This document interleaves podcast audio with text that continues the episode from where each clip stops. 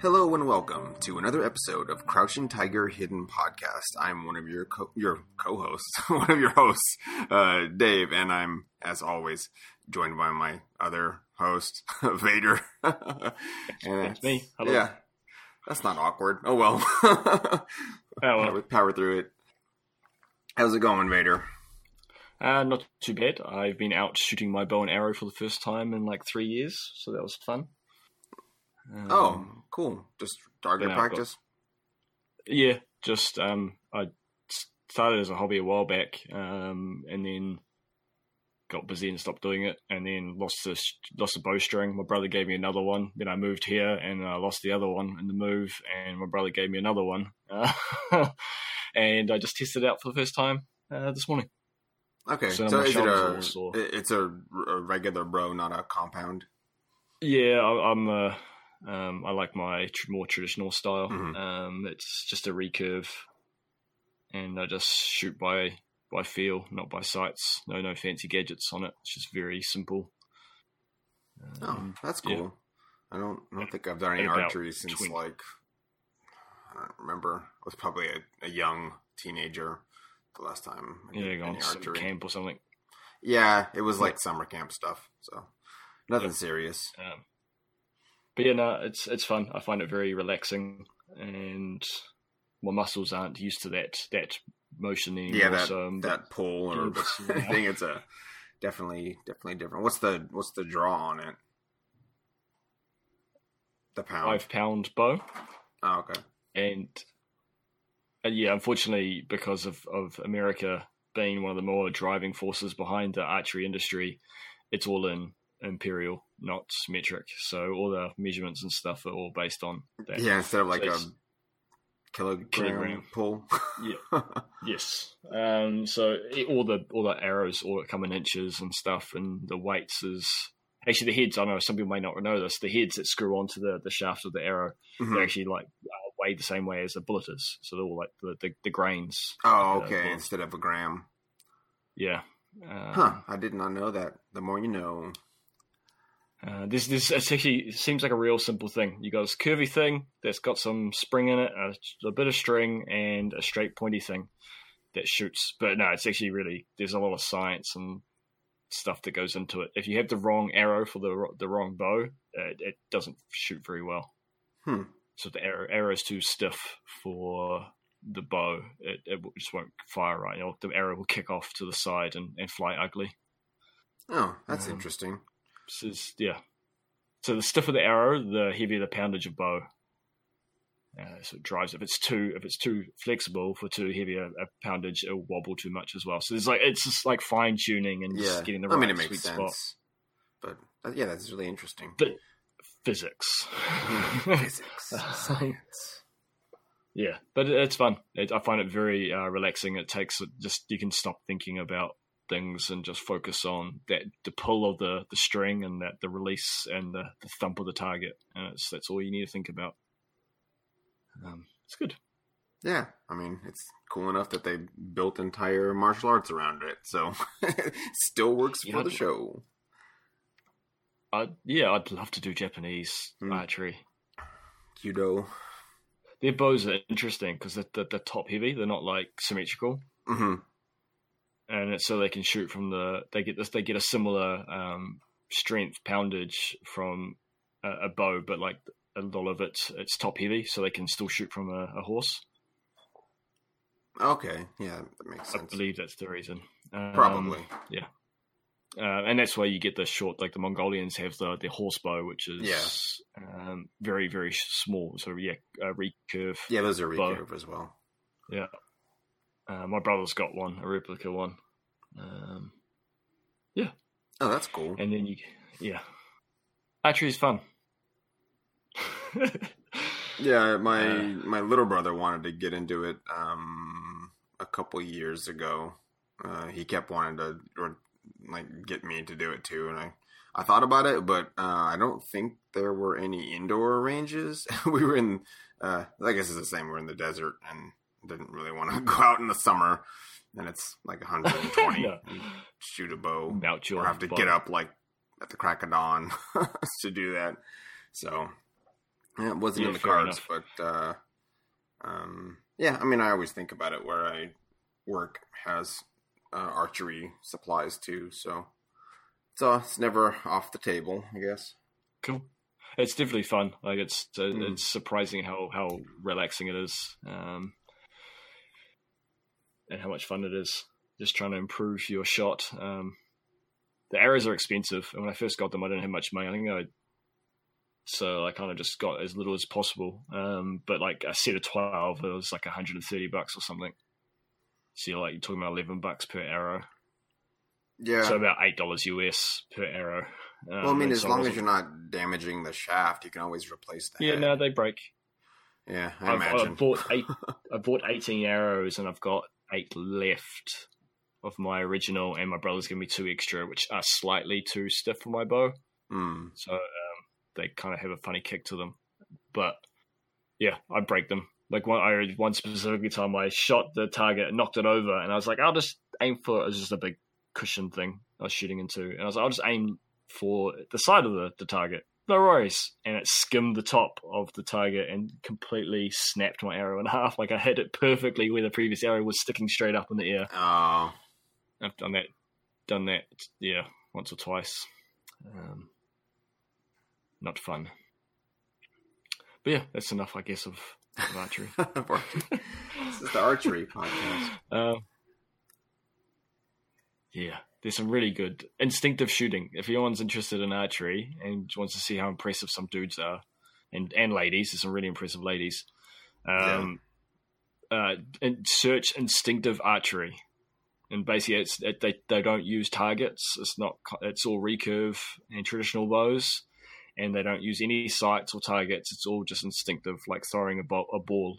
And just watch how precise these, these people are. 90 yards, and they're hitting the size of like a, a milk carton bottle lid. Like a milk bottle lid. Yeah. And they're hitting it from 90 yards consistently. Well, I It's know ridiculous how um, the these, these people are. uh, the Olympics are this in two days, or I guess a day, depending on where you're at. Um, Yeah. And they're, I think they're still doing Olympic archery, but uh, Yeah. Traditionally the um, South Korean team is usually really good. Yes, um, that's that's a very different type archery. Yeah, It's- it's- they still use recurves. Um, Mhm. They're not allowed compounds, but they're they're very low poundage, the, so they can hold and aim, Mm-hmm. Yeah. and they have full sights and counterweights and and dampers and stuff. Um, so it's impressive, and I can't compete with it, but I, I be a pound. I don't hunt with it, but you could hunt with it if you wanted to. The bow Mm. I've got. Uh, but yeah, instinctive instinctive archery. Search it. Yeah. It's amazing Even how I'll, good uh, these people are. I'll take a look at it. Yeah. It's always nice to Way off topic. something new. How are you? Uh, yeah, doing all right. Uh, the weather's turning kind of nasty again, so I think a couple of inches of snow is in the forecast for tomorrow, so that'll be fun. Snow day. Yeah, but not really because I still have to go to work, so it's just annoying and unsafe. enough. but you know, gotta Fair enough. gotta pay the bills. Yep. Them bills suck. But, so, yeah, should we get into the f- Yep. film we're talking let's about get today? into it. What are we? Uh, what are we covering this time? Uh, something a little bit familiar. Yeah, chocolate. Uh, the same director as the the Protector that we just watched. Oh, it's actually same director. Yep. I don't know if I realized that. why they didn't have licensing problems with Tony Jaa. Ah, yes. Uh, This is a good one to follow on with because, as you just mentioned, um, we actually see the main character watching clips of The Protector. Mm, Um, yeah, and Ong Bak. Oh, yep.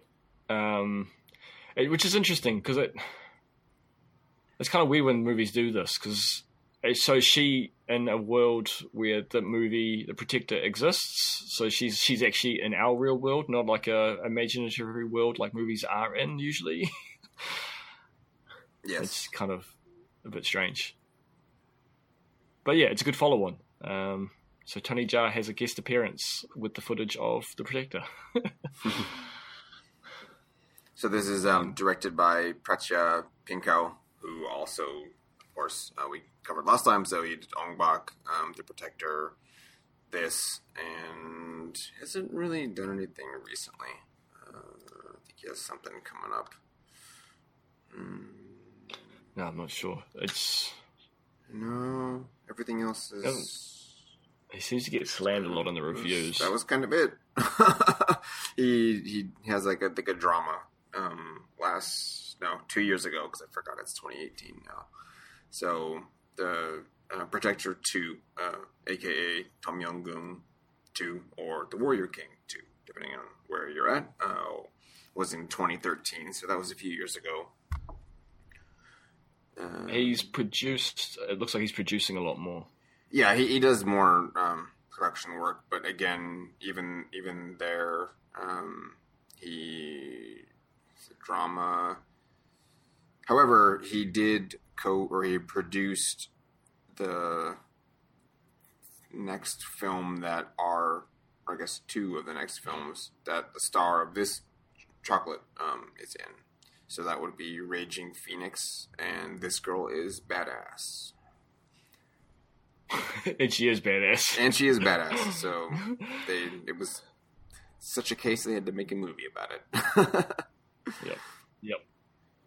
Um, the cover of that that um, film is hilarious. She's like holding like a is it a bicycle handlebars? it's a, yeah, it's like a, It's a weapon.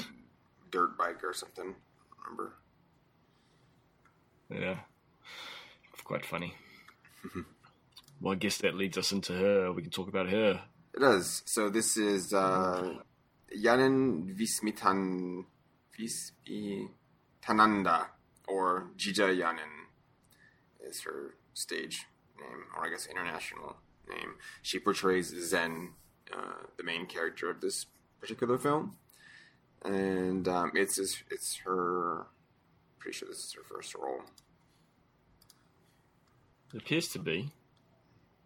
Yeah. Yes, it's her first. How role. old is she in this? She is when was this? Two thousand eight. She's born in eighty four, so she Oh, was looks like young. 20, 25. Yeah, she's same age as me. She looks way younger than twenty. I guess it's how the character's portrayed. It is. I mean, she's she's, not like infantilized, but she's definitely portrayed as younger than her actual age. Hmm. And the actress herself looks really young, just in general. Yeah. So Well, Asian ladies uh, Mm. can pull that off quite a lot. Uh, they tend to look a bit younger. certainly does. Yeah. Looks quite young. Yeah, she's she's the same age as me. hmm Thirty first March. She's a few months older than me. Um, yeah, she's very talented. Yeah, they uh She's got just the stuff that she's able to do, like like her physical stunts, she does all of them herself, uh, and they are. I don't know. It, it's like sort of downplayed in the film. A lot of the things that her character does are like one hit, one kill kind of idea. You know, she hits people once and they're they fall down. Um, but just the body contortions, the jumps, the things that she does physically are, are far more impressive. Uh, I think throughout the film.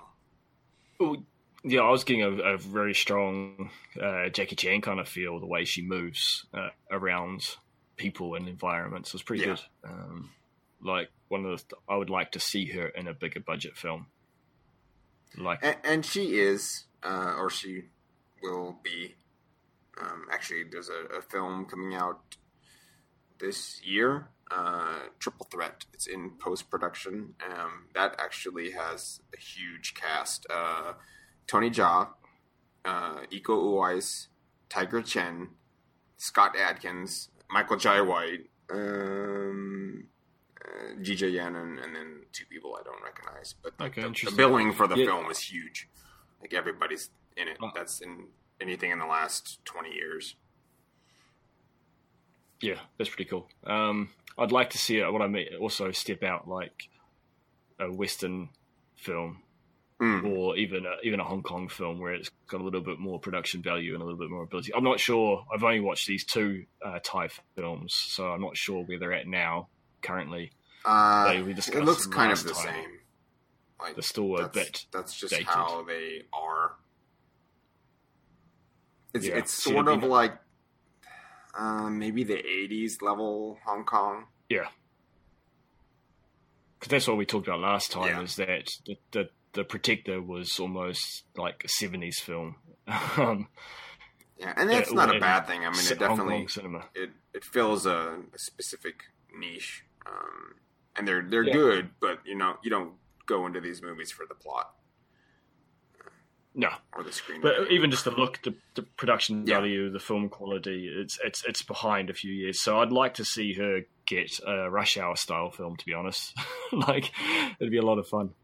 yeah, um, and it's gonna have to do with the production company um, and the director, the producers. Uh, this is the same, of course.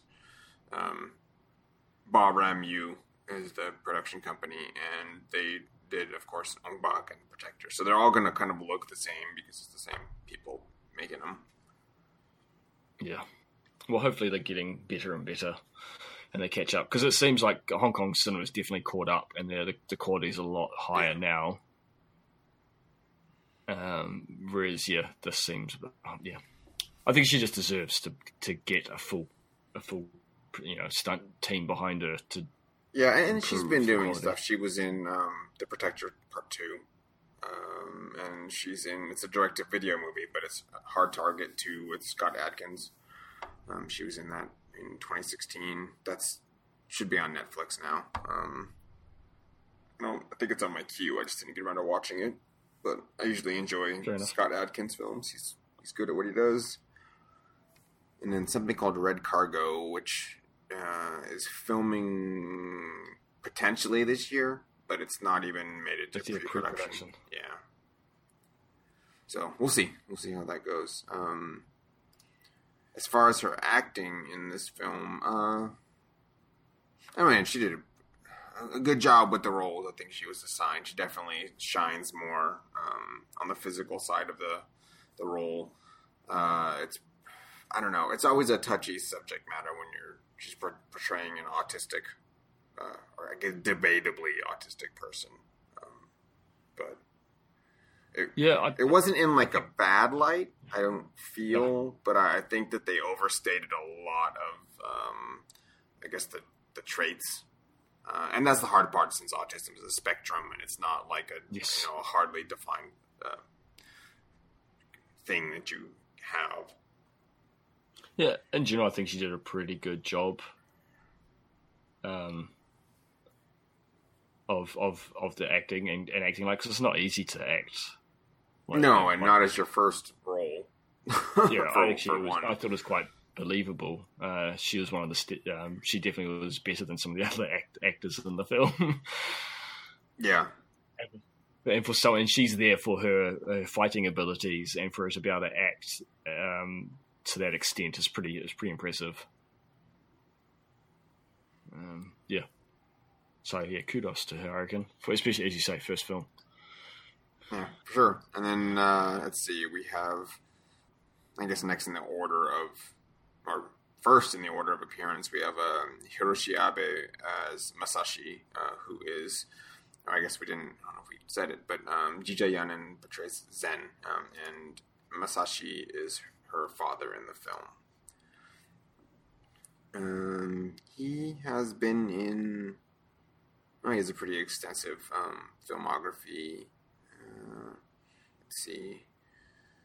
Um, A lot of Japanese. He's done like Godzilla. yeah, and it's it's almost all like dramas. Uh, I don't immediately see anything that's. I think it's a lot of crime crime dramas. Um, got a samurai movie about to come out. something called Trick the Psychic Battle Royale from 2010. Sounds amusing. Um, if yeah, a few samurai films. Uh, he did okay. So uh, Chocolate, which you didn't say, came out in 2008. Um, Yep. Yeah, he has a very long- Movie list. Yeah, nothing's like jumping out at me. He, oh well, he voices Kenshiro in um, the Fist of the North Star. Uh, I think it's an animated film, or it's a video game. One of the two. New Savior Legend. Uh, Oh yeah, Fist of the North Star. That sounds familiar. yeah, it's pretty pretty kung fu y. Yeah. Punching people till they explode. Is that one that looks kind of like JoJo? Mm, It's a similar kind of like a little bit, I guess. Kind of. It, well, it's it's The originally 80s. from the eighties, so it's definitely Yeah. has that aesthetic. I think I know which one it is. Uh, he was in Tokyo Raiders, which I think we talked about like a long time ago. Um, it's a crime caper. Um, oh, he was in Godzilla 2000. Um, unrelated, but he was in it. Yeah, well, relates to Uh, relates to your other podcast. yeah. Um, Moon Over Tao. I think that's a kung fu movie.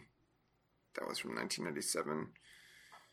And that's Been a busy, That's kind of it. boy. Oh, um, he is a voice in. Uh, let me make sure this is not a live action, but uh, it pulls this up. Yes, it's the TV show uh, Yawara, which is um, an animated series from the late '80s dealing with a uh, girl pursuing uh, the goal of performing in the Olympics uh, for judo. So it's a, it's a judo anime. It's pretty cool. I've seen like the first season. Oh yeah, It's fun. It's like a kind of a rom com, but but a girl that kicks ass because she's just like chucking people right and left. All sorts of cool judo throws. this is the movie that confuses me the most. Most he was in. It's the picture on his IMDb. He looks like he's in Oh, Thermae Romae. City. Thermae Romae. What's it called? It's, Yeah. um, yeah, Thermae Romae. It's uh it's they made it. I think it was a manga, and then they made an anime of it. It's a guy that I want to say he time travels to modern, or it's like more modern than Rome, um, Japan, and then he just sets up uh, hot springs. Like it's just about hot tubs, or you know, not hot tub, but uh, um, like onsen, like hot springs. On, on scene, yeah. Yeah, and I think it's just a comedy. I haven't And what's Rome got to do with it? Because they all look like it. Roman dudes with their robes. Um, yeah, here, here's the small uh, summary. A Roman Empire bathhouse architect discovers he is able to travel through time when in need of something, need of inspiration. And things get messy, however, when he finds himself wrapped up in a conflict that could divide the Roman Empire and dealing with bathhouses. So, yeah, I think it's uh, pretty funny. I, I may have read some of the manga, but wasn't a series I stuck around with. Yeah, funny. But if you like funny hot tubs, or I keep saying hot tub, hot springs, because it's a bathhouse. That's what throws me up. Hot tub time machine, basically, but from Wasn't there a, um, was, wasn't Yeah, there a there movie was. based on that? the two of Was them. it a- It wasn't based on this though. Yeah, no, no. they're just ridiculous off Adam topic, off topic. movies. Yeah. Anyway, That's right. That's right. so that's what that is. Who's Um, next? Who's next on the list? Um, uh, this is Pongpat Wachirabunjong. Sorry, I have to butcher these names. so difficult. Um, portrays number eight, which I think isn't verbally We- said as number eight in the film. It's the the main bad guy. There's no real pictures of him, so it's hard yeah, to be there's sure. not. We're just guessing. Um, and he Tiger the Tiger Blade, uh, something called Seven Street Fighters in 2005, um, and a lot of like dramas and like Indian movies. Jan Dara, I, I've seen him. It's the tale, Oh, I guess, like a, drama, old drama. Hmm.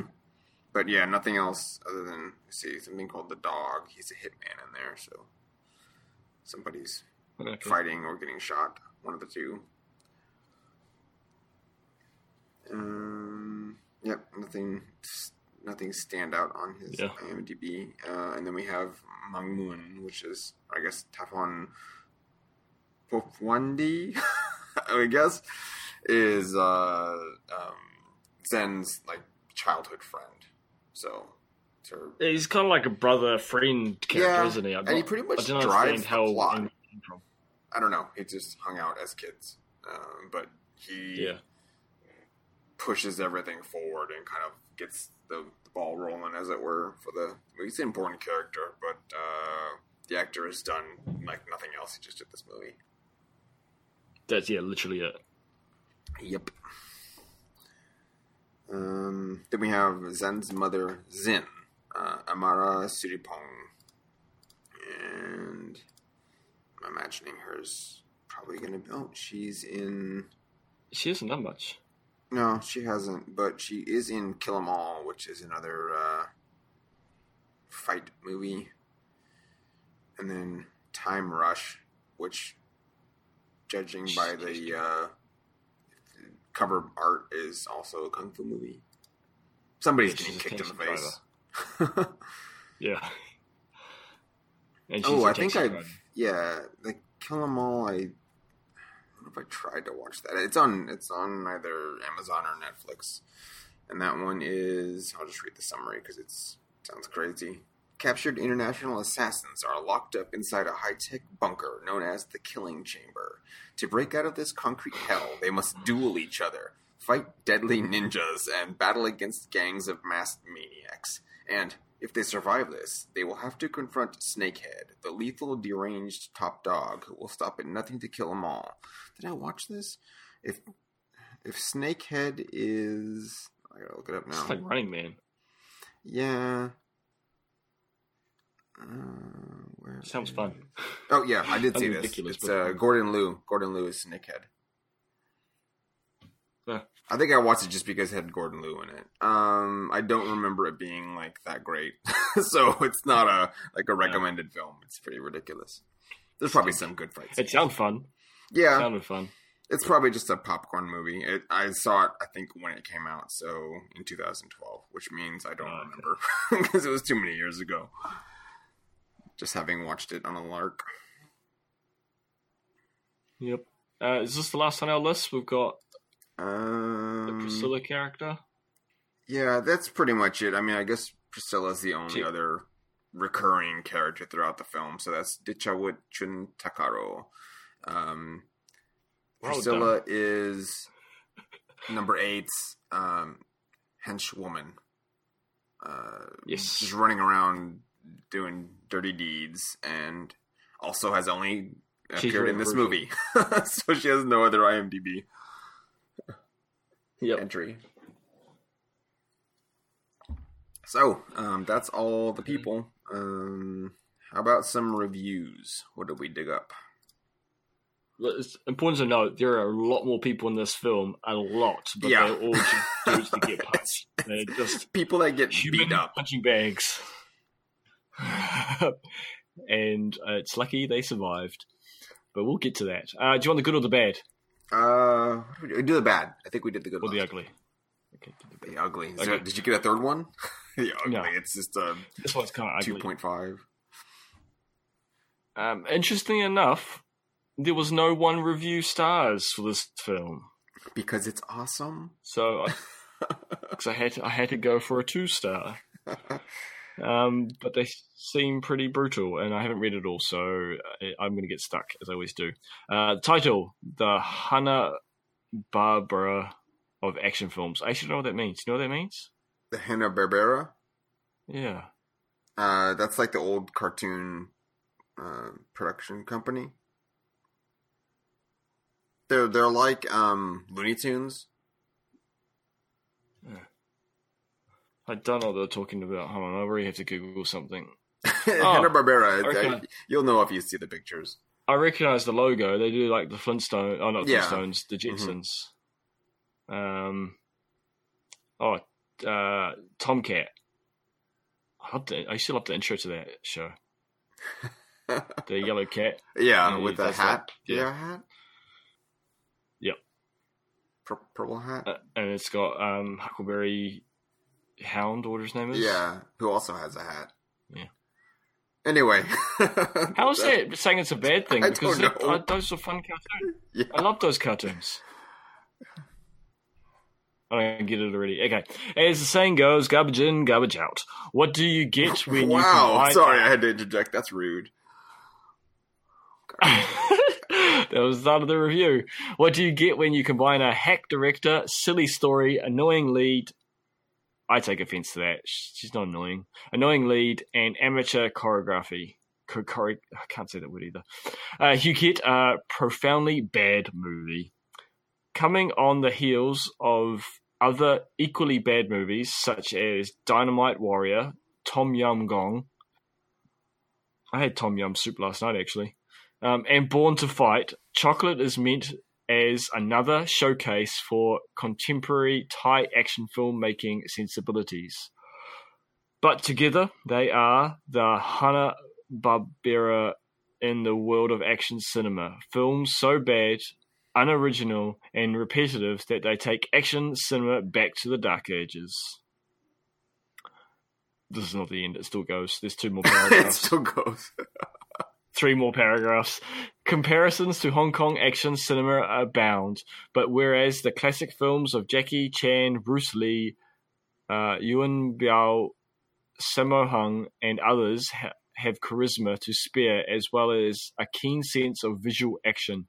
Chocolate suffers from a frankly stupid story, a- and with an untalented, annoying lead who has a voice so harsh you could sand wood with it. I think this is a bit harsh, to be honest. Skilled in martial arts she may be, but you won't know it by the uninspired choreograph- choreography. I hate that word. With which mainly consists of her doing a bunch of standing kicks, few acrobatics, and wire-assisted stunts. There was no wires. Yeah, there's no wires. Otherwise, if, if you'd watched the end, the outtakes, you just watch everyone getting hurt badly because there's no wires. There's not even crash Yeah. mats. Yeah. Eh, anyway. well, the stunt, yeah. Why is the stunts? What? While the stunt performers, the real stars of the film, go flying, trying their best to act like they're actually getting hit.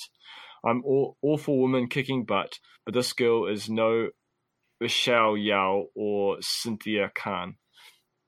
Watching her is about as exciting as watching Sarah Michelle Gellar try to do karate in Buffy. Oh, I know who that is now. Uh, what's really sad about this film is that the action scenes actually slow down the film. Hong Kong filmmakers knew that action scenes allowed for an enormity of inventive filmmaking possibilities, from camera angles to editing to stunts. While Ong Bak and Tom Yum Goong displayed minute uh, minute amounts of creativity, Chocolate just abandons originality in favor of mundane action set to bland techno music. To the person who com- who commented that this film is near on par with Bruce Lee films, I advise you to actually watch his films. The comparisons that you mentioned between this and Lee's The Big Boss are purely okay. Now it's referencing other stuff. This is not going to make any sense. I'll have to keep reading. The Big Boss are purely visual in nature, mostly relating to set design. There's a weak comparison. Bruce Lee imbued his films with a deep underlying philosophy about life and humanity. That's taken it a bit far. Chocolate and director Pasha Pink, I can't say his name, Pinkwao, engage in crass commercialism and populism. Check this out only if you're really de- desperate for something to watch. Otherwise, check out the classic Hong Kong action films for some real action film making. Or we'll just watch all of them. Exactly. I don't know. What do you? What's your hot take from this hot take? uh, yeah, I don't agree with like almost any of that. Uh, but I, I I see where they're coming from because the the director's not the greatest, and we discussed that I think uh, with the Protector. Last time, Um, Yeah. the- it's, it's, it's the it's the Thai film industry, especially at the time, because this is ten years old uh, now, which is also weird to think about. But um, yeah, I see. Like I said, we, we discussed that already. The, the the the plot isn't the greatest. The I don't agree. I think that the choreography over this was really good, uh, especially in light of how many people got hurt uh, because they're not, you know, they're not pulling punches; they're hitting each other. And I I do agree with that. She doesn't have a lot of like weight behind her. She's fairly small, so the one hit knock people down. Uh, I don't really agree with a, a lot of it because they're they're going to get back up. they're not like crazy hits. It's a lot of hits to the chest. That's not going to put you down. But getting well, hit see, in the face and falling I off noticed, the building, yeah, you'll stop. You know. Yeah. I did, but that's interesting you're saying that because I noticed that, and I thought it was a good thing that uh, there's a few, quite a few fights where the same people come at her over and over again. Yeah, I thought that's good, and, and that, that, worked because out. they're not making. The, yeah, they're not making her this like super tank because yeah, she is small. Yes, she, it's going to hurt still, but her her kicks aren't going to w- uh, whack a, a, huge punch the same way that a bigger person would.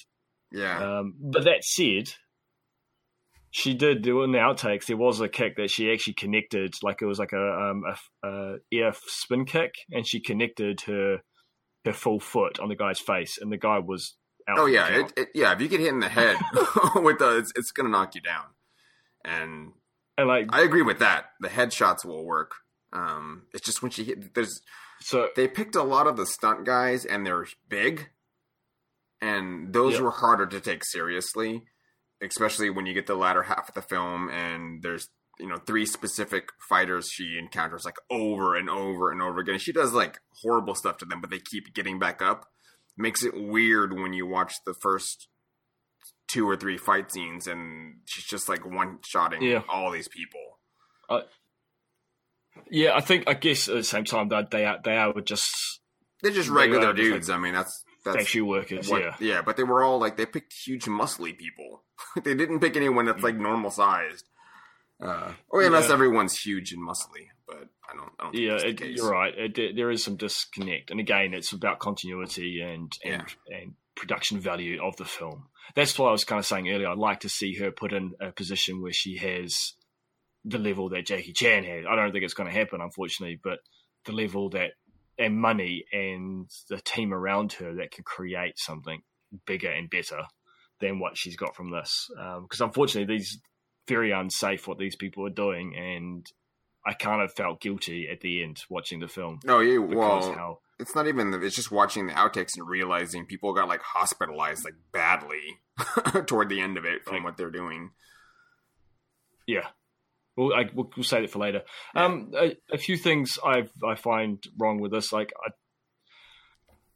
I, speaking badly of her, I think she did a good job. Yeah, there was a bit of shrill screeching, but that's also Thai. Thai just sounds like that. it just sounds yeah, insensitive well, to to to say that. Oh, she well, sounds like I think screech. It, well, if you listen to people, that's how Thai sounds. It's just a high pitch. Yeah, the tone is higher. And she's playing a young girl, a younger girl. Yeah. I'm picking mid teens, is what I thought. Like, it, yeah, for the character, she's probably like 14. 15. Yeah, something yeah. like that. Um, and someone who has autism. So I think it's it's a bit disrespectful. And yeah, it may not be portrayed perfectly or yeah, accurately. It was but... some of the stuff like when she is um angry like at her mother just because of the situation.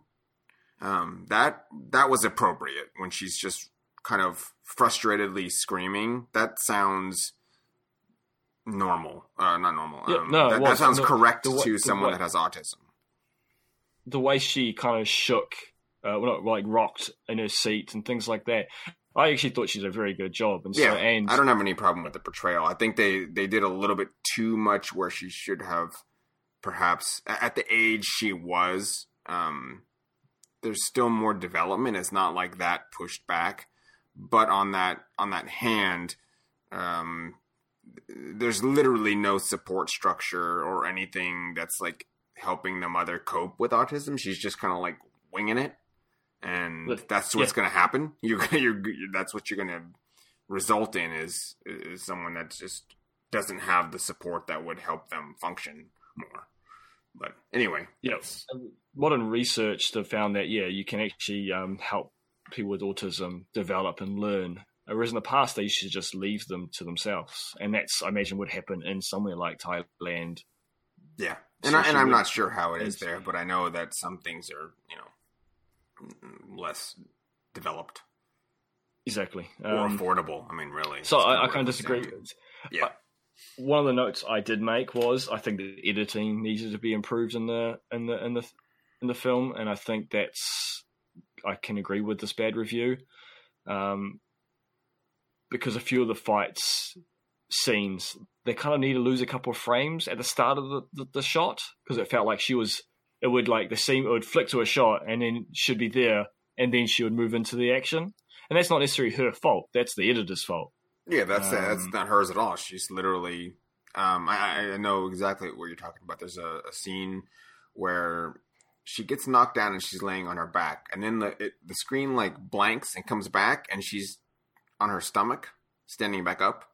Like there was no transition. It's just like why is she laying on her stomach? Yeah, there's now? a few more other ones where it just felt like okay, we're this is what we have to do for this shot. Uh, you, you're going to be doing standing here. You're going to do a jump, karate kid, crane kick, and hit the guy in the face. He's going to flip over the fence backwards. Okay, action, and that's when they and it's like she's still still when for a split second before she does the move, and so it very much feels like I'm doing this move for this shot, and but it's all editing. Like you can tidy that up so easily and with yeah. a good edit. Um, yeah. So yeah, no, no, just yeah. I think it's down to the editing and the the directing and uh, post production. The script. I mean, there's a lot of stuff that can make a you know editing can make or break a film. Oh, for sure, for it, sure. It didn't do this one like too many favors. Um, yeah.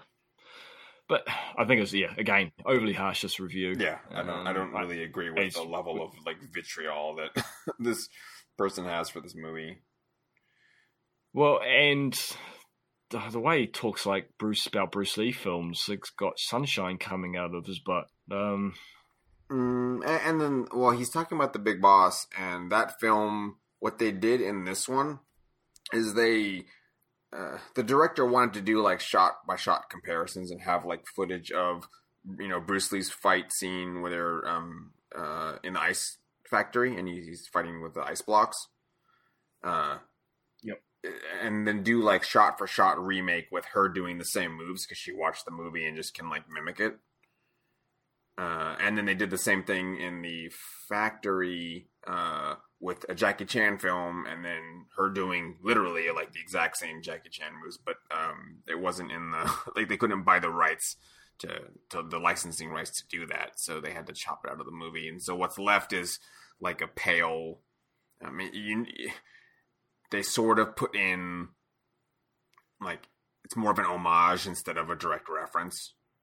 So there's still an ice factory, yes. um, and there's kind of Bruce Lee like things, and then she's in the other factory and she's you know kicking, she's using chairs as props and doing slides under um, coffee tables and just cool little like stuff environmentally. That's Jackie Chan. Well, very, yeah, very Jackie Chan. Yeah, and that that was the, the limit that they could do. Um, and so yeah, that that I that's where the film falls down because they weren't able to secure uh, the things that would have like I think pulled it together a little bit more. Whereas they could directly um, reference the Tony Jaa stuff because it's the same director. So yeah, she's and, doing and, a lot of the a lot of her one hit moves are that's what Tony Jaa does. He just hits people and they they're done. Yep, that's a good point. I kind of didn't pick up on the the uh, the one hit damage, but I picked up on and I noticed that the Ice Faction. Like, oh yeah, that's that's Bruce Lee film. That's cool. I, I kind yeah. of like that that homage, and it's interesting seeing a country developing its film industry looking up to um, to Hong Kong cinema, and Hong Kong's to Western cinema, and we're using it from Western cinema. So it's kind of fun little chain. Um, yeah. And now we're getting films in cinema, and it's a cool little like um, like um, I guess a film go around. Yeah, and then stuff improves. So I, I like each that. one's referencing, referencing it. So no, it, it yeah. was good. It could Well, have I been liked- better, I guess. Oh, for sure, for sure. And as I say, I, if this film was done in Hong Kong, it would be it would be better. Um, it'd be worse if it was done in Hollywood because it would just be like CG explosions everywhere. but yeah, I think it's great to go that homage to see where you've come from and see what you have learnt, and um, I- and I thought it worked well. And uh, from memory, there were three type factory type fights where she fought people, and each one was the Tony Jaa, the Jackie Chan, and the Bruce Lee homage, Yeah. and I think that's kind of cool. And then there's the final showdown fight. Um, Which was in several different. Had, had they broke it down to like yeah, yeah, uh, four, yeah, four set locations, yeah. Um, and it was like twenty minutes long, way longer than I It remembered it going. but the what was it? What was I getting at with the? I don't know. but oh yeah, the, the Bruce Lee thing, like um, the ice. It, it- but it, it also goes back to her her autism, uh, Yeah. which is cons- seen as a disability, but au- au- people with autism often learn very quickly, and she found an attachment and found comfort in watching and learning martial arts, and they show that. And so I think it's cool that she can watch and mimic because that's her is her superpower. She can learn physical movement by just watching it. And she has obviously trained over the years as well. They show training montages as, as a young kid. Um, so yeah, I think that it's great that there's a homage because that's how she learns. That's how she fights, and that's Yeah. why she's so good. And yeah, no no reason it shouldn't be there. Okay, good review. Yeah. Good review. Well, and on that note, ranting. um, just on that piece, it Okay. uh, her mother isn't ever seen as like discouraging that behavior. Um, uh, I think the part where she's first deciding to do like um, Muay Thai, so she's she's watching the uh, um, Muay Thai. I guess they're students. Um, they're just kicking, you know, palm trees or Yeah, the trees in the name, and name so- neighborhood. yeah, so she's deciding to kick a post. That that's like the post for the front porch or whatever it is. Yeah, yeah. front porch. So she's kicking this big square post, and then it shows her hurting her leg. But then her mother doesn't come out and say stop. She just like wraps it up uh, in um, like bedding, you know, some sort of like padding on the uh, post. Just lets her kick away. Yeah, well, that's the thing. Um, and those um, I've the people I've known with autism, they tend to have something they'll let they'll, they'll be strongly attached to, and Yeah. they, that they really like. And encouraging, discouraging them just makes the problem worse. Whereas you you use that to help them learn and help them develop, then it's uh, you, it's much easier. And so she, yeah, brought it out of herself uh, by doing this martial arts, and so it makes sense that she's doubled down on it and learnt it. I, I like that how that all fit together. No, I thought that was good. Uh, It it a, worked. a strong point for the film. Good review. Uh, it's titled "A Worthy Movie," and this is eh, actually both these reviews. The previous review, the bad one, was done the fourteenth of May, two thousand eight, so right on release. And the good review is done the twentieth of May, two thousand eight, so both on Okay. release. Um, I randomly saw this movie because I couldn't find anything else interesting to watch. Well, as it turned out, I loved this movie. It is about an autistic girl that starts to focus focus on sound. For autistic people, they often base fears and joy and other stuff on one thing that they have put focus on. In this case, sound. This makes her afraid of flying insects like bees and such, as they are hard to hear how they move through the air instead of like a ball. She starts training for martial arts, and the rest is for you to watch. Overall, it's a good movie with some some thought to it and some amazing fight scenes, no matter if you are a fan of it or not. It's a very simple review. It's interesting that they've taken it that the uh, the sound is what she's focusing on. It's not what I interpreted it as. Well, she. I mean, like they took pains for the camera to focus on her ears, and she turns and listens to the uh, the, the sound of like the ball or the flies that bother her because Well- she's. I think her, her hearing is like sensitive. Well, from what I'm no expert, but I have had dealings with autistic people, um, and I've got friends with autistic children or children on the spectrum. Because Yeah. as you said earlier, it's not just it's not like a blanket. This is you. They're all different, but they tend to. It's simply way I've, I've always been explained it is that as us normal normal the average person because normal is a bad word. We can we hear stuff but we can block out surrounding audio. We can we can focus on one person talking when there is background noise. An autistic person, they receive all that information at the same time and same level, and struggle to to to single it out. And so, yeah, the hearing tends to be good, or and so that's why I took it is that she's she's aware of her surroundings more so than we are because she's receiving all that information at once, and that may be the audio but it's also the visual as well. Um, Yeah, there's um my nephew uh, is on the spectrum and it's it's kind of the same. It's uh, uh, uh they can be overstimulated by Yes, very Like- easily. Yeah, yeah. it's not even too much noise. It can just be like a normal level of something or what an average level of noise is too much.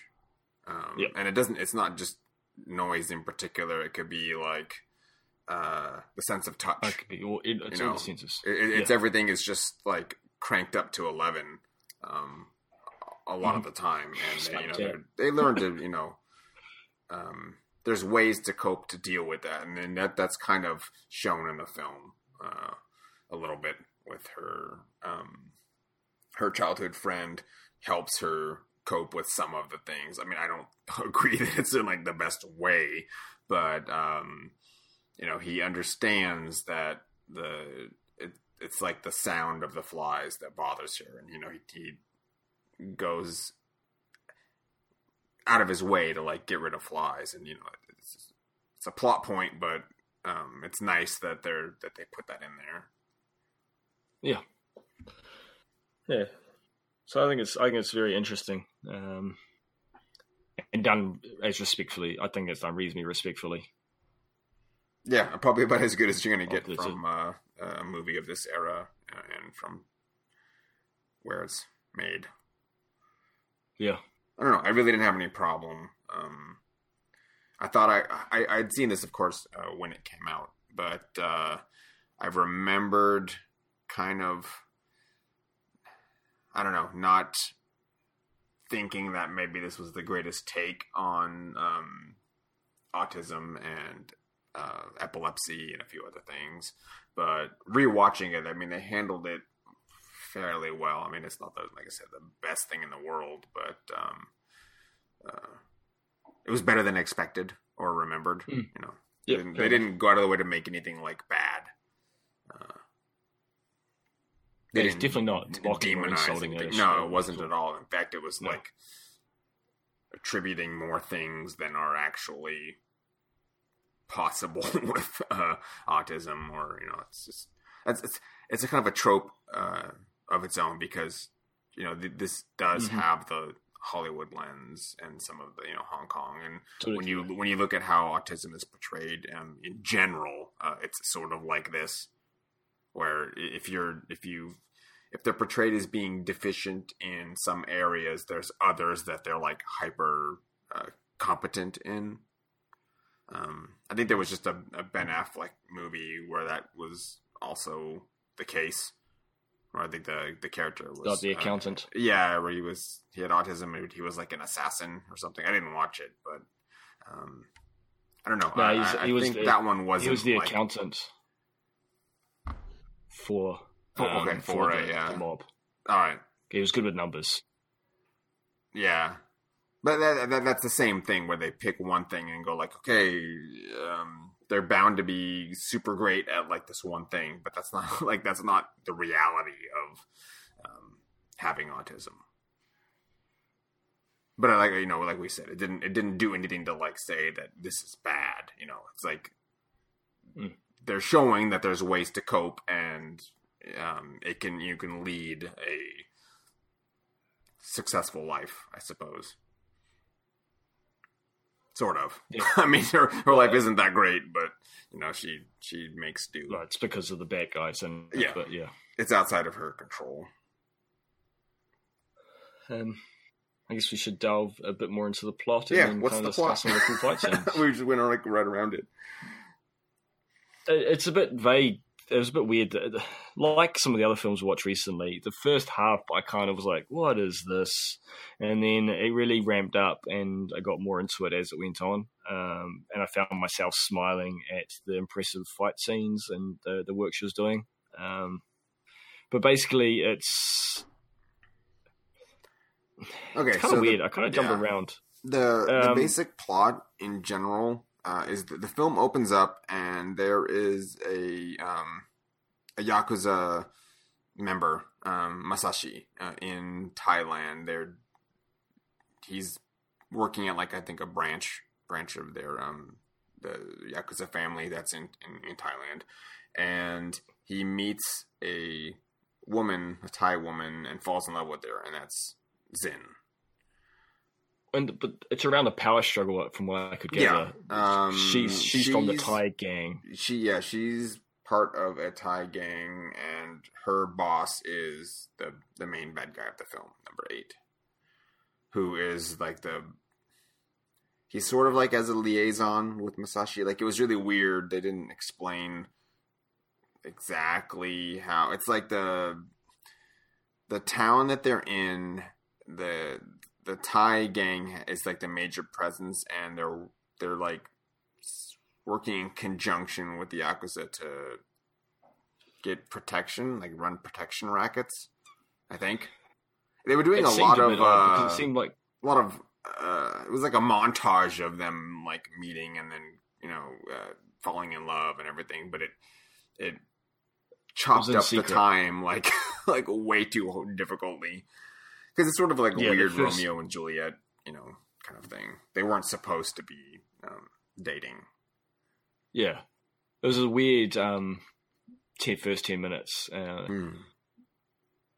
because there's something about how someone didn't like things that broke. Well, that was. Masashi. So he has, uh, I don't know if it's specifically like an OCD, but he uh, likes, he finds beauty in like broken things, but doesn't know why. Like that's just his trait. Like you know, they they paint things with a broad brush in this, and everyone has like a specific character trait. So there's there's not a lot of development done um, in these No, people, especially when you only see them for like five minutes. Uh, Yeah, so he he likes broken things basically, and not that he wants to fix them. He just likes them when they're broken, uh, like aesthetically, like it's aesthetically pleasing to him. Um, so was it when it broken or when there was imperfections? imperfections, but uh, like he liked Those that broken pair of chopsticks. Um, well, then he replaced them with unbreakable pair of chopsticks. yeah, That's the it was weird. thing. I don't know. I, they didn't explain it, and The the chopsticks were the the main the uh, Zin the mother's. Her, they fell out of her hair and broke. Yeah, then he repaired Um, them. I think. I don't think he Well, no, he bought her a metal pair, and it's, it's okay, I'll bring well, it she up now uses the metal because one. Yeah. I, I'll, yeah, he gives her a metal pair, and that's kind of their first date from the looks of it. And she uses that to, to tie up her hair. And I liked that they brought that back in in the final fight scene. She pulls it out and stabs the bad guy. I'll say it now because I just like when movies do that. Yeah, when they use sort of a things. Chekhov's gun. Yeah, and bring and don't, they don't forget that they've added this item and introduced it early on. Yeah, it was a sentimental thing that she actually uses. she held with her. Um, but yeah, basically, there's a, uh uh, what do you call it? Uh, Romeo, as you said, Romeo and Juliet love affair. They can't be together, star-crossed lovers, whatnot. And her boss basically says, "If you ever see him again, I will kill you all." So he goes back to Japan, like right away. the um, Masashi. Just to clear that up, Uh, the yeah, boss Masashi, doesn't go yeah, back sorry. to Japan. just Masashi. No, no, no, no. My bad. And so they they they're separated now, but they still love each other. But then to fear because he doesn't want her to be killed, and she doesn't want him to be killed, they separate. But she is pregnant with her uh, his child, with M- Masashi's child, hmm and that is Zen, our our lead heroine. Um, and it just we just see her growing up. The training montages that we, that we mentioned earlier, she's like kicking wooden posts um, to strengthen her shins. And what else does she do? She's basically just copying. She's watching like, some Uh, Tony Jaa films. yeah. She plays some fighting games on like PlayStation or something. I think so. It's very brief. Yeah, but basically, there's a little bit of her learning by seeing. We find that she has very fast reflexes. Um, they to earn money. Her friend uh, Moon is it Moon Moon or something Moom, yeah. Moon. Mung Moon, Um, and they just call him Moon.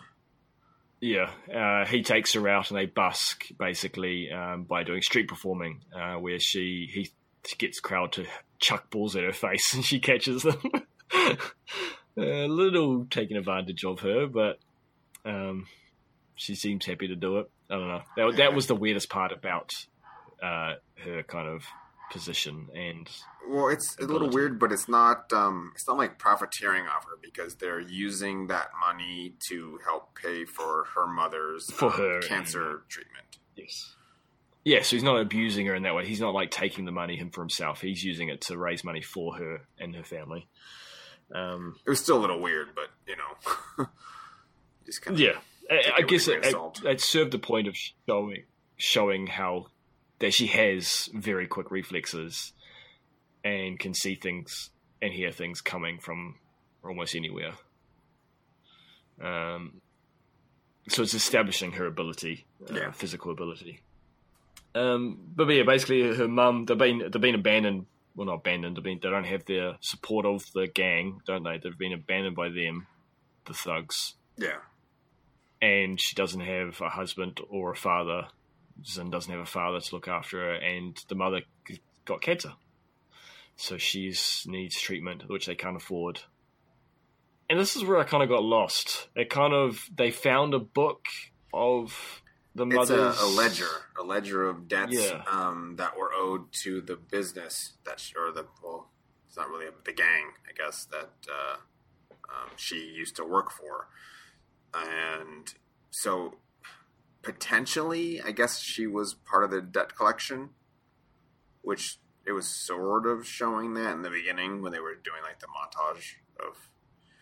You know, Yeah. it didn't get into what she does for the gang, but there was a lot of times where um, either her boss or um, Masashi was collecting dues, and she's just present and like watching people get shot or whatever. It was really weird, but she's always there, so she has something to do with the debt collection, and then she just happened to have that ledger still, which uh, Mung Moon uh, finds and decides to go collect on their behalf because it just says that money's owed to um, uh, Zin.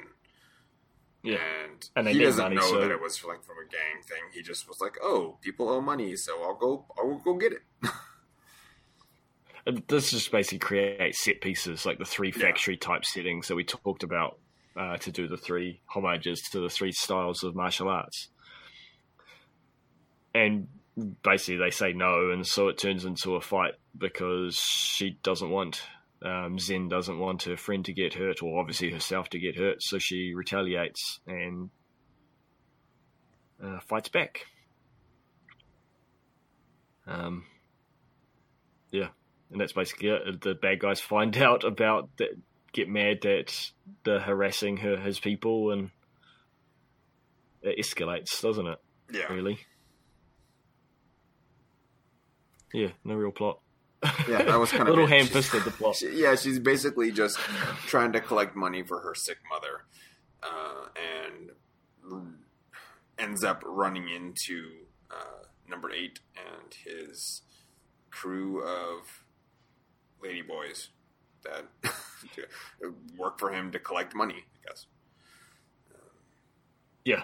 Um, and so basically, it, it, escalates bad enough that uh, Zin finds out, the mother finds out what the kids are doing and freaks out. And so she sends word to uh, Musashi. It got me all confused because Musashi is like a really cool samurai. And, it's like one Masashi difference. is this guy. Masashi, yeah. It's not Musashi, it's Masashi. Uh, and yeah, and but this number eight guy, I don't know why he has such an issue with them being together because he, even though it's been like 15 years, he still has people watching to know if she contacts them because he says Yeah. either contact them don't or know. kill you. It's a little weird. Um, it's like what Yeah. if you're that angry, just kill her anyway. Like Yeah, this guy, a lot of stuff he did didn't make sense. So uh, we we, the, we glossed over it, I guess. But in that montage where they, um, not I say montage, but the, in the prologue where Yep. he tells them to like leave, he had gotten shot. Like, um, he was trying to collect money from somebody, and Zin stopped him from killing the person he was collecting money from. But in doing Oh, so, he got right. shot in the leg, and so because he's angry, the he shoots himself in the foot. Like he oh yeah, that was blows weird. off a I forgot all toe. about that. um, but then it comes back at the end of the film because he's he's like, uh, you should know, or, or he's talking to Zen, and he's like, um, if you lose a toe or something like that degree, like you'll it's something you'll never forget. You'll always look at It it or stays with you feel that, and you'll you'll never um, forget about the whatever it was that caused that injury, which, which I think is why he shot himself in the foot. It was more of a, a pledge, I guess, to to make sure they're never together. I mean, it's like sort of a Yeah. betrayal. He was betrayed by her when she stopped him from killing the, the guy, I guess. And he was just so mad at that that betrayal um, that he injured That's right. himself Because he was going to kill the Musashi, wasn't he? yeah, I think so. And so he, injured himself as a way to like never forget that they're double I don't know. crossed. Being shot in the leg, I think's message enough. Yeah, I don't know. I have no idea. I certainly would have shot off my own toe. It's not. That's not cool. No, it's not cool. But yeah, that that I forgot. I watched this film over like three days, like in twenty minute sections, and so I forgot about that section, that part, and that makes more sense because when he when he find gets wind that she's contacted him again because she's freaking out because now these kids have escalated it so bad that this the head honcho wants revenge for all his minions getting beat up by one little girl. Um, she wants obviously wants to try and get protection in from Musashi. And he hears that he's contacted her, so he's angry, and he doesn't he cut the mother's toe off? Yeah, I think Yeah, it didn't show it. Thankfully, Uh, it's- he, cut, he cut her foot at least. Oh, I think that's what I was going to bring up. Um, if he cut off her toe, that was like the craziest tiny sharp knife ever. oh yeah, I know. Because it was just one go, like you know, Yeah, he had like a little tiny knife. That's that just that's what that little black toe. Um, I thought it was a finger, but it was a toe. That's what that was. Because after they'd done enough, like beat up, I think it was after the butcher, the the which was disgusting, by the way. Oh yeah, that was the Uh, worst fight the scene. scene at the We'll talk um, about that, I the guess, in a little butchers, like thousands of flies, and it was all Oh, red coloured, and it was awful. Um, she kicked a dude, and you know, like big giant meat hooks, Mhm. like got his ankle, went through his ankle, and Yeah, then she kicked like, him off, and hanging. he's dangling from a meat. Oh man, that's brutal. It actually looked real. Like I wouldn't be surprised if it did actually happen. Oh no, yeah, it's not. no, anyway, it wasn't real. after that scene, the, the the mother finds out basically because she comes home and she realize and that she's realizing they're bringing money home. Like, where are you getting this money from? But the bad guy came to the house and left his dead toe on the The, the, the coffee table. yeah, I think I, I wondered what that was. That part. I, was like, where did this dead finger come from? Like, what the heck? Like, I figure, I thought it was um, at the time yesterday when I was watching this part. I thought it was just that her butch like smacking all these dudes up. One of their fingers had got cut off and came home with them. but no, it was now it makes sense. The bad guy left that toe as a warning. hmm That makes sense. That's kind of that's really nasty, but it's kind of cool that it ties together a bit more now. I'm talking about it and I really thinking about it. Yeah. Well, they put a lot of small details in it, so it's probably what it was. You know, little little tiny things that were referenced back and forth, like the Yeah. chopsticks. Yeah. So now that makes sense. The toe now a lot more. It was his own toe. He kept it as a memento to remember his anger and his frustration. And he yeah, It's and as a warning now. Yeah. What a psycho. Anyway, um, but they they flee when she sees the the toe, and then there's some there's some brutal ass just like people getting shot through couches and stuff. Like it's full on. Yeah, there was a couple Yeah. of parts where they did they weren't pulling any punches, like Oh figuratively or literally. yeah. Um, and it leads. Why does this this Thai gang guy have a Japanese? I guess because he was working with the yakuza at one point. Yeah, But yeah, it's everything's Japanese themed for him. he just likes the aesthetics. He has a giant Yeah, maybe. restaurant Yeah. that he owns. I think it was Yeah. a restaurant. It was a weird set. Yeah, it was a little bit, yeah, set up. That seemed like a set. And I, I didn't understand how they go into like an industrial pipe area place straight, like going through the rice paper windows. I don't know. It kinda it's makes what was sense. outside It was on top in of the it. back, I guess. Yeah, yeah, it's they're on the top story of like a three-story building, and it's like a small. Yeah, it made sense once you saw the whole street and alleyway and stuff. But it kind yeah, of it's like, probably just like the AC unit and all that yeah, stuff. I guess for the the the, the the whole- piping, like all the water, and whatever you need for the restaurant.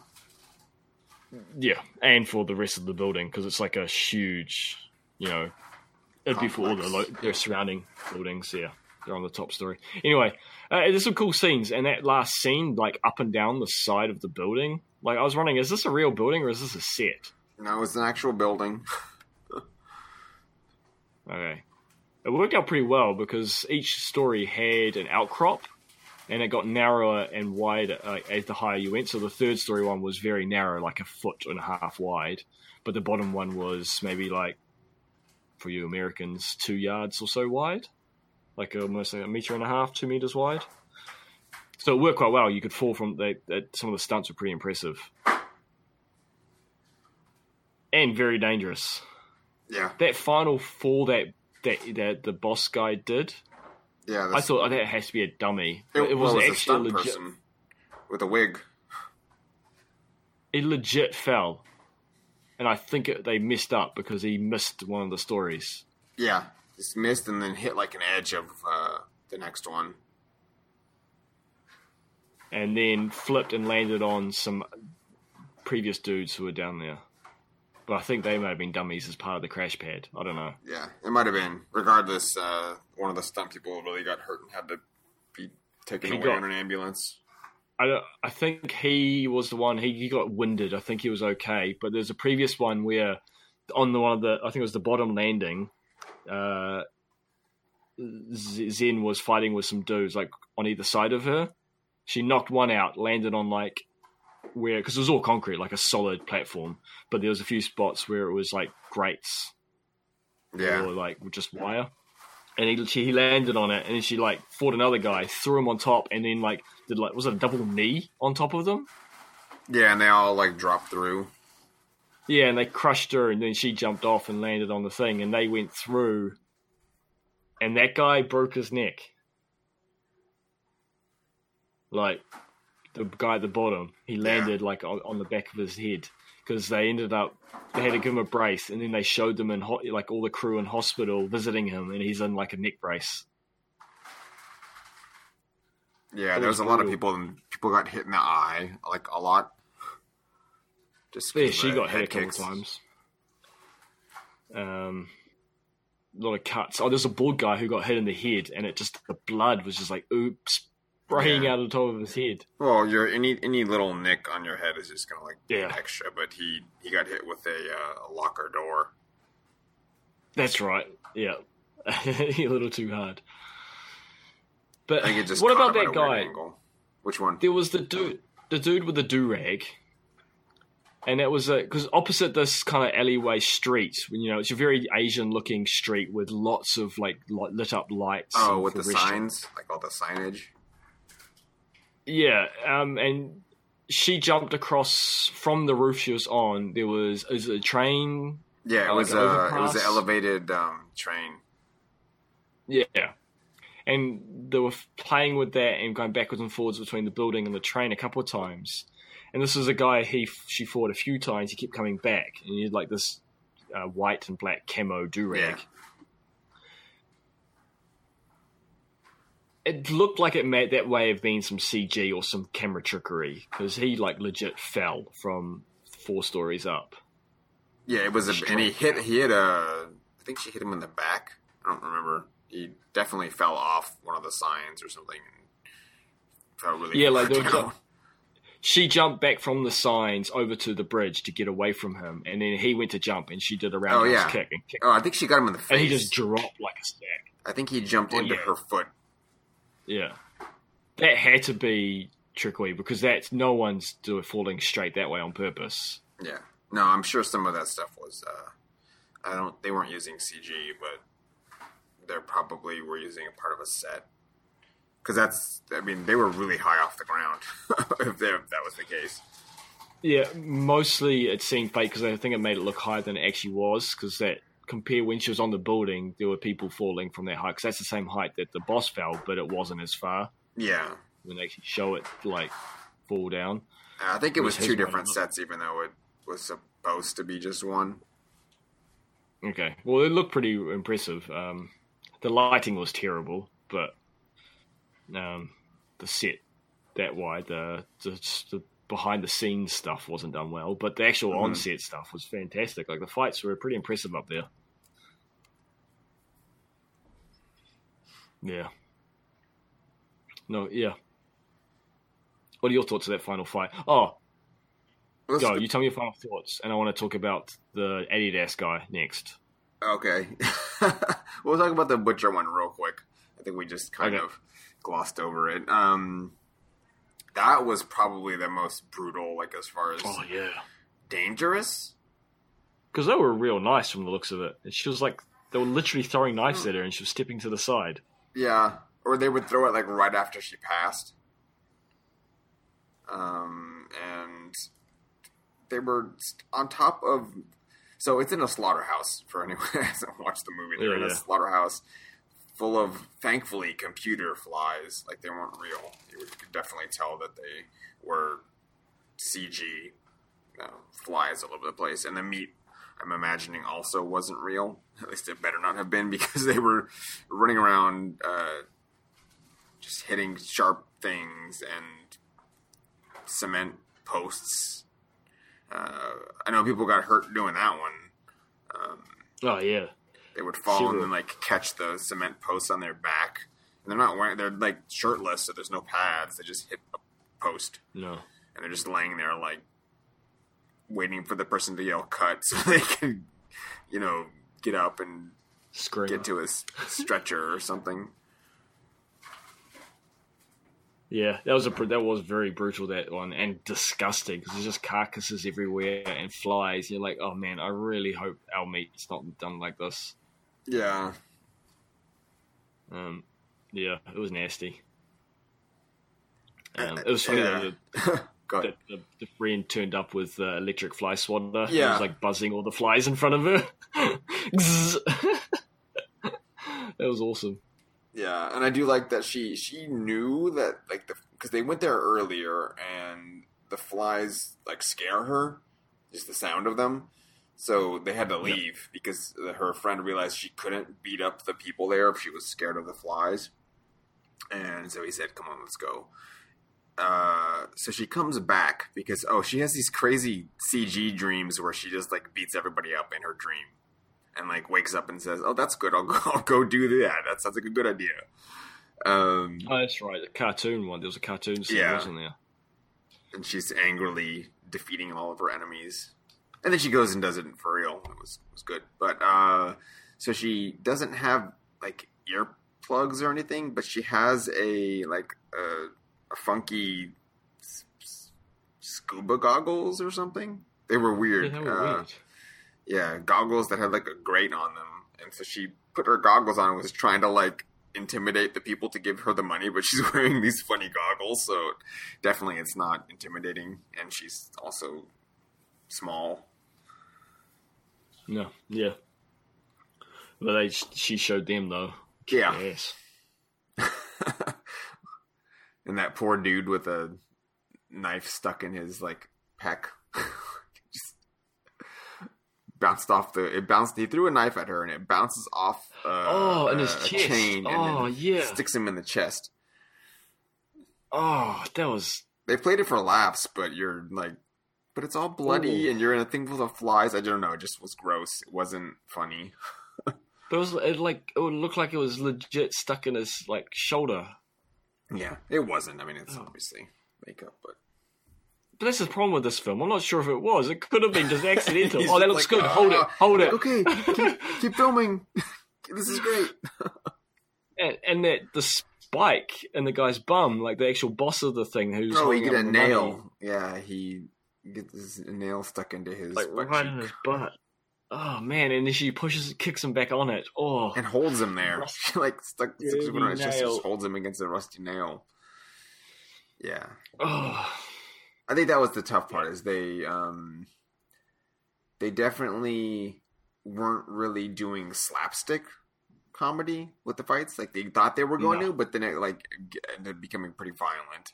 Like people were getting Yeah. like seriously hurt it was. in the film, but also like real life because they're getting hit Oh with, yeah, with uh, wood and things and feet punched. yeah, crazy, crazy stuff. So yeah, that was what that, that was the last big fight before the final showdown, wasn't it? Yeah, I always jump around. I can't keep track of things. I'm a mental case. Um, the the, the Adidas guy. I want to. This is kind of in the final showdown, isn't it? When they go back, they, they go to the big uh, number eight, the big boss's place.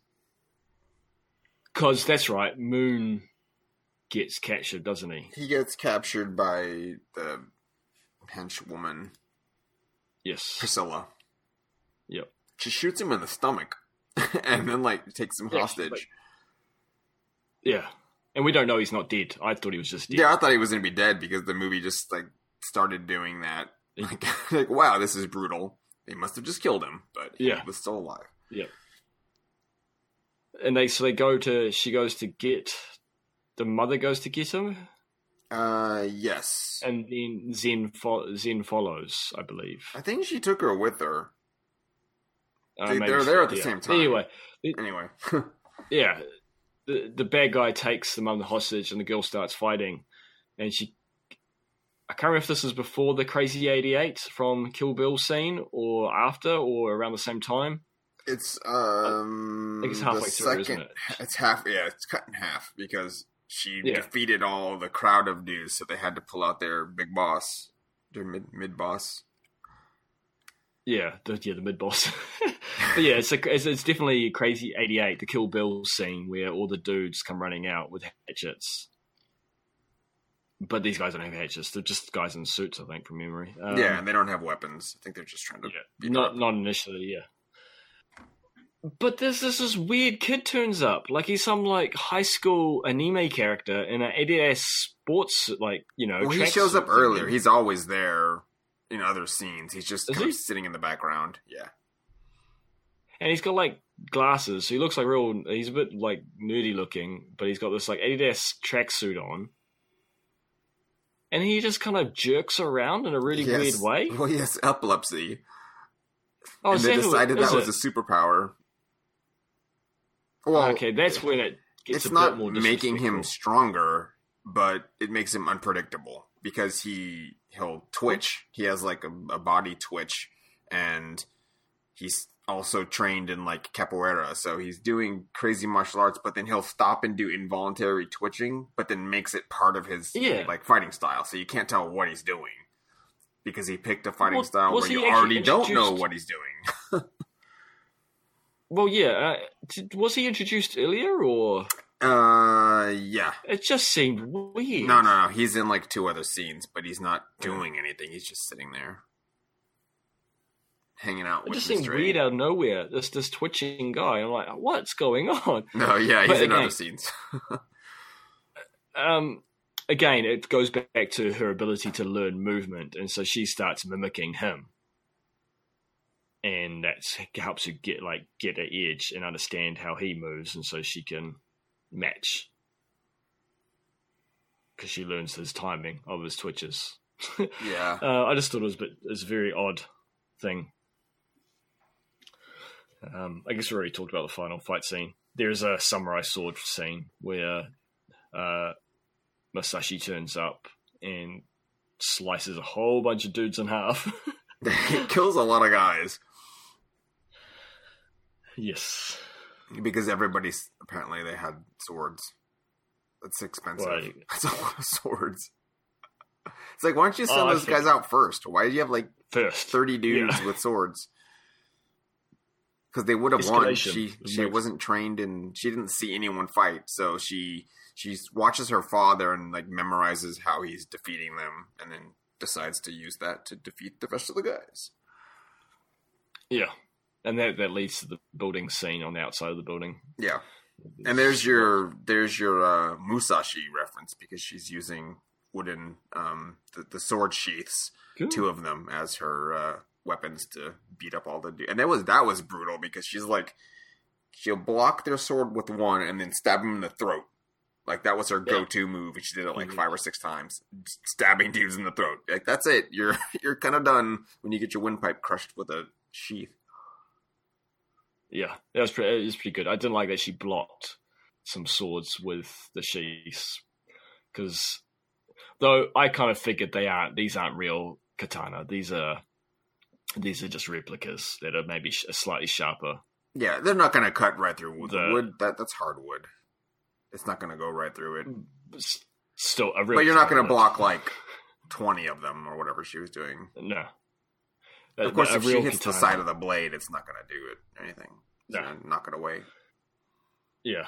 Um, but I can look aside. I figured it was just cheap knockoffs that were just sharp. So still going to cut you, but not going to cut through through someone the same way a, a true katana would. Yeah, and she's using rubber Mm. sheaths because they they bend around a couple times because she's bonking people, and then you can watch the sheath like bend over their head, so it doesn't actually murder them. it's always funny when you notice that. I didn't actually notice too much of that. Um, yeah, I guess that's the film. It was it was fun. Um, again, I would like to see higher production value with the same kind of story and, and setting would be cool. But other than that, it was fun. Uh, it was very impressive seeing her ability. Um, yeah, I'll be super excited to watch this um, triple threat. Just because the, the cast, I Yeah, mean, um, everybody in there is awesome, like by themselves. So it's basically like the Expendables of kung fu movies.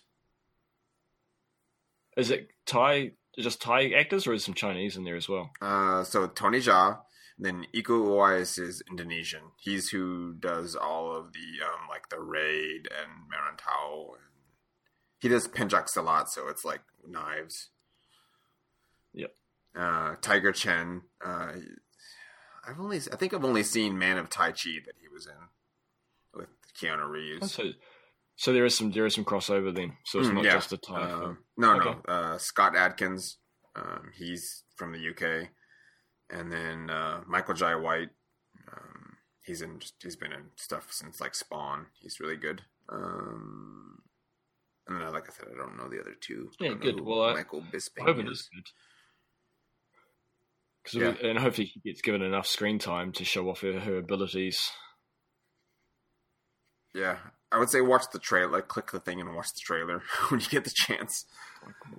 or uh, or pull up the YouTube uh, official movie trailer. I think I I want to say I tweeted it through our official channel. You probably did. You probably did. I'm terrible, and I may have actually watched it and then forgotten. uh, yeah, that's. But yeah. Jesse Johnson. What did this guy direct? Um, actually, he's more of a stunt man. That's always interesting when it's a stunt guy then gets into directing. Um, I don't. Yeah, think Green be- Street Hooligans two. it can lead Um, to a good experience yeah. with the, the fights. Maybe Yeah. more focus, maybe better. better. But it, the, rest of the film may suffer if they haven't They had enough experience. But thankfully, But he's done like a you. bunch of other films since like 1998. So Mhm. it's not uh, not the sole source is his, and also wrote the screenplays for most of his movies. So that's Yeah, gonna be hit or miss. Like if he's good at that part, I guess Yeah. it can it can make for a better So we- director. we- you know, if you're Oh yeah. if you translating know your own story. screenplay. yeah. Yeah.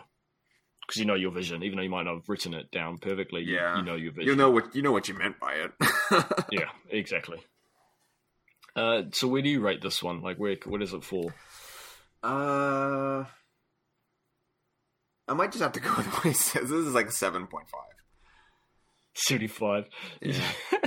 It wasn't. It was good. I, I enjoyed the the fight scenes. Um, again, it just runs into that Thai production values. Um, yes. but it's also Yeah, a ten year old movie, and I think it holds up just fine.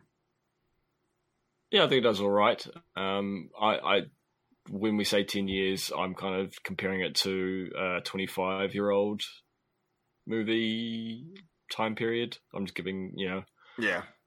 um, I, I- I'm around six- 65, 60 65. Um, I did enjoy it, but like it just made no sense at times. Yeah, um, Yeah. It's But probably yeah, because you very- watched it in like three different days. it's, Doesn't help. yeah, it's maybe my fault. That's maybe my fault.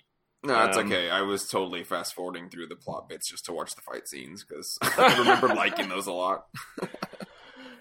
Yeah, I think the fights went on for a little too long. Uh, Uh, that last was- one did. I mean, I still enjoyed it, but it was definitely like 15 minutes long. I did do, as I said earlier, I felt once I saw how many people got hurt and how badly they got hurt, I did feel really guilty for liking it. Yeah, I Um, mean, they were definitely dedicated to their craft. Can't say that they weren't trying. Yeah, I, I wrote a note down saying it's a miracle that no one actually died. Yeah. I mean, it's the same when we watch like the Jackie Chan outtakes, and he gets really hurt, and other people get hurt. It's the same thing. They just didn't make this funny. They were just like everyone just really got hurt. they weren't trying to Well, make yeah, a true. you know a, a, a goof or a gag reel. It was definitely only showing people that got hit in the face and their nose broke and poked in the eye, or I don't know. It was brutal. Yeah, like she got. I was surprised how much our, our lead actress got hurt. She got she busted her ankle a few times. She, Yeah, I think she yeah, broke her leg, like Was it actually or yeah, I wasn't sure if fractured it or something because they were going, "We need another stick to splint her leg with." So she Oh, definitely yeah, hurt. I wasn't watching reading stuff. Well, she's whacking a lot of things with her shins, a lot of kicking. Shins. So yeah, you don't really get to mess that up. There's a there's a, a video I've seen of a fight. I think it was um, I, think it was before UFC. I think it was um, it was just I think it was straight kickboxing, hmm K one or something. But um, the dude, yeah, so it was Muay, Muay Thai, but a guy kicked. You know, your your typical uh, kickboxing side kick. You know, just whipping it around. The dude blocked with his shin, as you do in, in Muay Thai. And then the guy who kicked brought his leg back down and placed it, and it bent in half, like mid shin. like, he snapped his own shin in half by kicking another dude's shin. Yeah, well, the dude that probably Just blocked it just runs around kicking trees, so your bone density's harder. Yeah, it just honestly, But, it was yeah. so. It's horrible. Just this guy's shin just like it bent, like just rubber. Like oh man, Yeah, because it's Mm. broken. his shins don't shouldn't break like that. No, well, that's like the guy Yeah. at the Olympics that like hyperextended his arm doing a clean and jerk, and it just you know overhead pressed the weight and it snapped his arm because it was just too heavy. Oh, That was the worst too. it's it's just horrible. yeah. so that's- That's uh, Get chocolate. thumb strain. um, Break your own thumb. Oh, hunting those monsters. Anyway, I think we should wrap this up. This was Yep. a good old chat. it's good. We hit we in the hit the uh, almost two hour mark. It's our standard with a much smaller cast, so we were able to dig in a little bit more. Um, Yep. Yeah, so we uh, I can recommend this if you if you enjoy this um, type of film. The the fight scenes are good. Uh, uh, regardless of what some of the reviewers may have said, uh, we did get a bit of feedback. So as we we normally do um, a Oh, week yes. before we record, we ask if anyone's had something they want to say about the movie. Um, we heard back from our good buddy uh, at Jake underscore Lionheart on Twitter, and he says, "Yo, I was just thinking about this movie the other day. I love how they turned disability into something powerful, even for the bad guy." Uh, and we we covered that, and we do agree with you, Jake, that they they did a, service um, uh, in portraying autism and uh, epilepsy. I guess he could turn that into something positive. Well, yeah, and I did, yeah, like that. The characters aren't just these super people who can do super stuff because they're super. It's just Yeah, no, they all put hard work and effort into doing what they do, and uh, a Mm. little bit of uh, eidetic memory and some talent uh, goes a long way. In addition to hard work, I guess that's the the lesson of this movie. Um, and don't like anger a gang boss that kills your mother. Spoiler: the mother didn't win. I mean, didn't didn't didn't survive. Oh yeah, we didn't talk about But, that. but her father did, got- so she has a somewhat A happy ending because she still has a parent. I don't know. It's a, it's a, it could have ended way worse. Like as we we thought her best friend was not going to make it, but he he did. He's The- I guess didn't show it. Um, he was still alive at the end, but then it didn't. so do epilogue. Yeah, So we'll we'll pretend in our Not minds that he's um alive still and taking care of yeah, those and pesky to, flies. to to be. Yeah, swat those flies. So to to be fair though, the mum was in a lot of pain for through cancer, and though we don't want anyone to die, she was dying anyway. So I guess it's better. Wow. okay, okay, Vader. Uh, she was getting better. She was getting better. Um, she died of gunshot No. wounds, uh, not not cancer. No, it was a sword to her. Did he? Or did he Back. stab her? I don't remember. Yeah, the katana went through her back. Oh, okay, She It was, was shot on the shoulder. I think She she, was got shot on the twice. shoulder earlier, and then she got run through. She oh, he was gonna um, number eight was trying to stab Masashi in the back, and she ju- jumped in front. Oh, okay. That oh, that So- last fifteen minute fight scene was just like I, I kind of like my eyes glazed over a couple times. Probably it was long. Yeah, but as I say, better better to burn out than fade away. Uh, yeah. So she died. She died quickly as a hero's death. A and it wasn't in vain because uh, her husband did, in fact, not die. So there's that. All right, I think that that wraps us up. We're just gonna right. go on longer than we need to. Um, where can we find you on the interwebs? Vader Van Odin on Twitter. You can, yeah, they'll do. That'll do. How about yourself? Um, I am on Twitter at Sentient underscore plus, uh, and as I'm aware, you also have a website, VaderVanOdin.com, and also a YouTube Yes. channel, uh, name branded, so uh, anyone interested can uh, watch some cool videos, uh, some Let's Plays, and, and fun things like that, and I think a cooking channel, so you're all over the place. Um, Yeah, I- but yeah. generally at Vader Yeah. Van Odin. Yes, that's me. All right, I think that's bye from us. Uh, so stay tuned next time for something new. Some wait, I don't even remember our own catchphrase. Something new, something, Something cool, new. some kung fu. Something cool, something kung fu, something like that. Yeah, I don't know what we're gonna cover next time, so it'll be a surprise uh, to everybody. Bye bye, y'all. Yep. I think we need to go back Hong Kong film. I think Probably something classic, maybe. We'll do that. Mhm. Uh, we'll we'll check out something uh, from the the seventies, maybe, or just go back and watch Jackie Chan movies like we like to do. they're the best. All right, bye bye. bye bye.